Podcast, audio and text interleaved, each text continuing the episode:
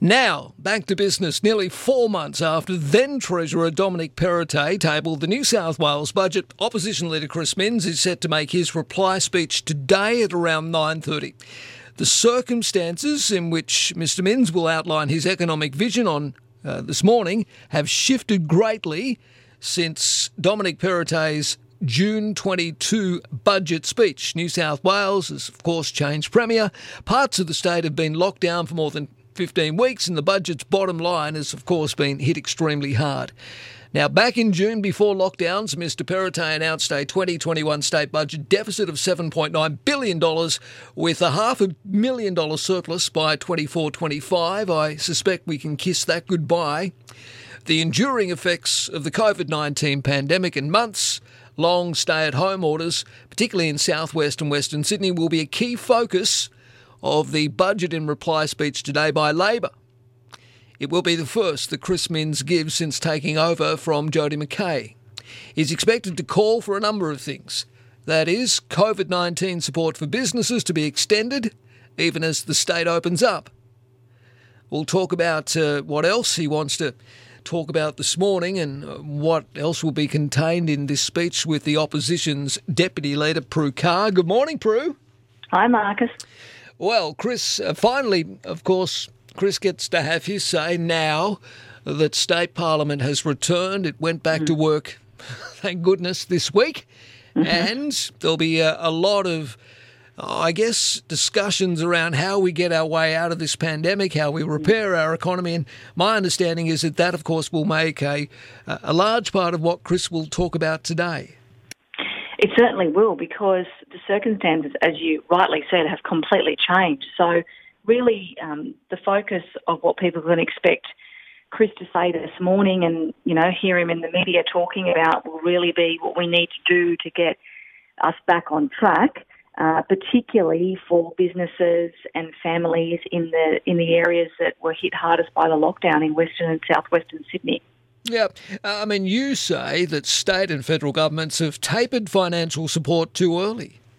Yeah, well, um, we know that businesses obviously really struggled during the lockdown, and um, while everyone is is has been out the last couple of days, and so fantastic to see supporting local businesses, it, it's not like businesses can you know, begin trade and be back to where, you know, just pick up where they were um, when they shut down back 15 weeks ago. So support does need to be provided. Uh, Labor believes that because the small businesses, particularly in Western and Southwestern Sydney, are really the, the job creation hubs of those communities. Yeah. All right. Now, also, uh, Mr. Minns will be speaking today in his budget reply speech about infrastructure spending in particular in Western Sydney. So, Labor is pledging greater public transport infrastructure spending. Yeah, well, we announced on the weekend as well at the Labor Party conference that instead of proceeding with the um, toll road in the Northern Beaches, we would spend that money on public transport in Western Sydney where it hasn't been uh, spent by the government. And today we're going to hear Chris talk about um, the need to spend in schools as well, as well as not just in infrastructure, but to support through extended tutoring our kids as they go back to school over the next couple of weeks. Yeah. Uh, of course, in his previous role, uh, there have been accusations made about Dom Perrottet, the new Premier, of being a, uh, well, a man who was definitely in favour of flogging off our assets. Mr. Perrottet was responsible for selling off billions of dollars worth of public assets, was mm-hmm. too slow to get small business grants out the door, and oversaw soaring fines and tolls. And the people that cop it the most are the people that are driving the economy. And we saw that during COVID. The people who cop the tolls, uh, they're the ones that they're essential workers, you know, living in Western Sydney that have to drive on toll roads to get anywhere. You know, when he flogs off WestConnex, what Dom Perrottet doesn't actually, I don't think, appreciate is that that means that families in Western Sydney are paying a toll that is increasing greater than inflation for 40 years. Mm. Yeah, well, uh, the other issue, of course, I mean, tolls. Uh, the government is trying to patch up, if you like, some public sentiment on that with the announcement yesterday of more toll relief, a further th- uh, $2,000. Uh, I spoke to small business ministers yesterday uh, in relation to this, and that was a welcome announcement. But of course, Chris Minns did say in reply to that that Well, that's great, but that'll finish next year. But tolls are forever, pretty much. Yeah, it runs out in June. So it, it, it's it's something that um, tradies and small businesses can use to claim for the cost of tolls or other things. So it's not like a specific toll relief package, if you like, for eight months.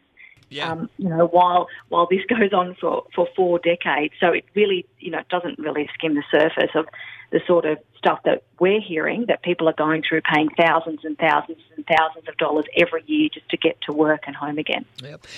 This is music to my ears. Um, you are calling for investment in social housing in Yeah. particular to help boost our economy with a motto of build, build, build. You want urgent repair and maintenance work on ageing social housing stock to be fast tracked. I mean, even school building projects should also be brought forward. The projects could help tradies in Western Sydney get back on their feet. I mean, I agree. I don't know why uh, the state government in particular has dropped the ball on this. Our social housing stock is pathetic. It, It is. needs urgent upgrades, and we need to start building more affordable housing for people who are disadvantaged. Well, every Liberal Premier that has come in in this state says they're going to do something about affordable housing, but it's only going one way, and housing is just getting more and more expensive. So that absolutely has to be addressed. And what better time to actually invest in building things and as we need to recover the economically. This is a, a lever that the government can pull quickly. And when it comes to schools and the, in, the spend that needs to happen there, there people listening would know at their own local school, like how how behind we are on maintenance. Uh, the upgrades that the government has that I've talked ad nauseum about, the upgrades that the government has promised and not delivered. This is a perfect time to reboot the economy, get tradies working, get those upgrades happening, so we get people back to work, Yeah. our kids to school in you know in state of the art schools, and fix our public housing crisis. All right. Thank you for coming on, Prue. Appreciate it. Thank you, Marcus. All right, so that'll happen today. It'll be the finally after obvious, uh, obviously a, break in Parliament, uh, which really shouldn't have gone on for this long. uh, But uh, we'll finally hear the New South Wales opposition's budget in reply speech.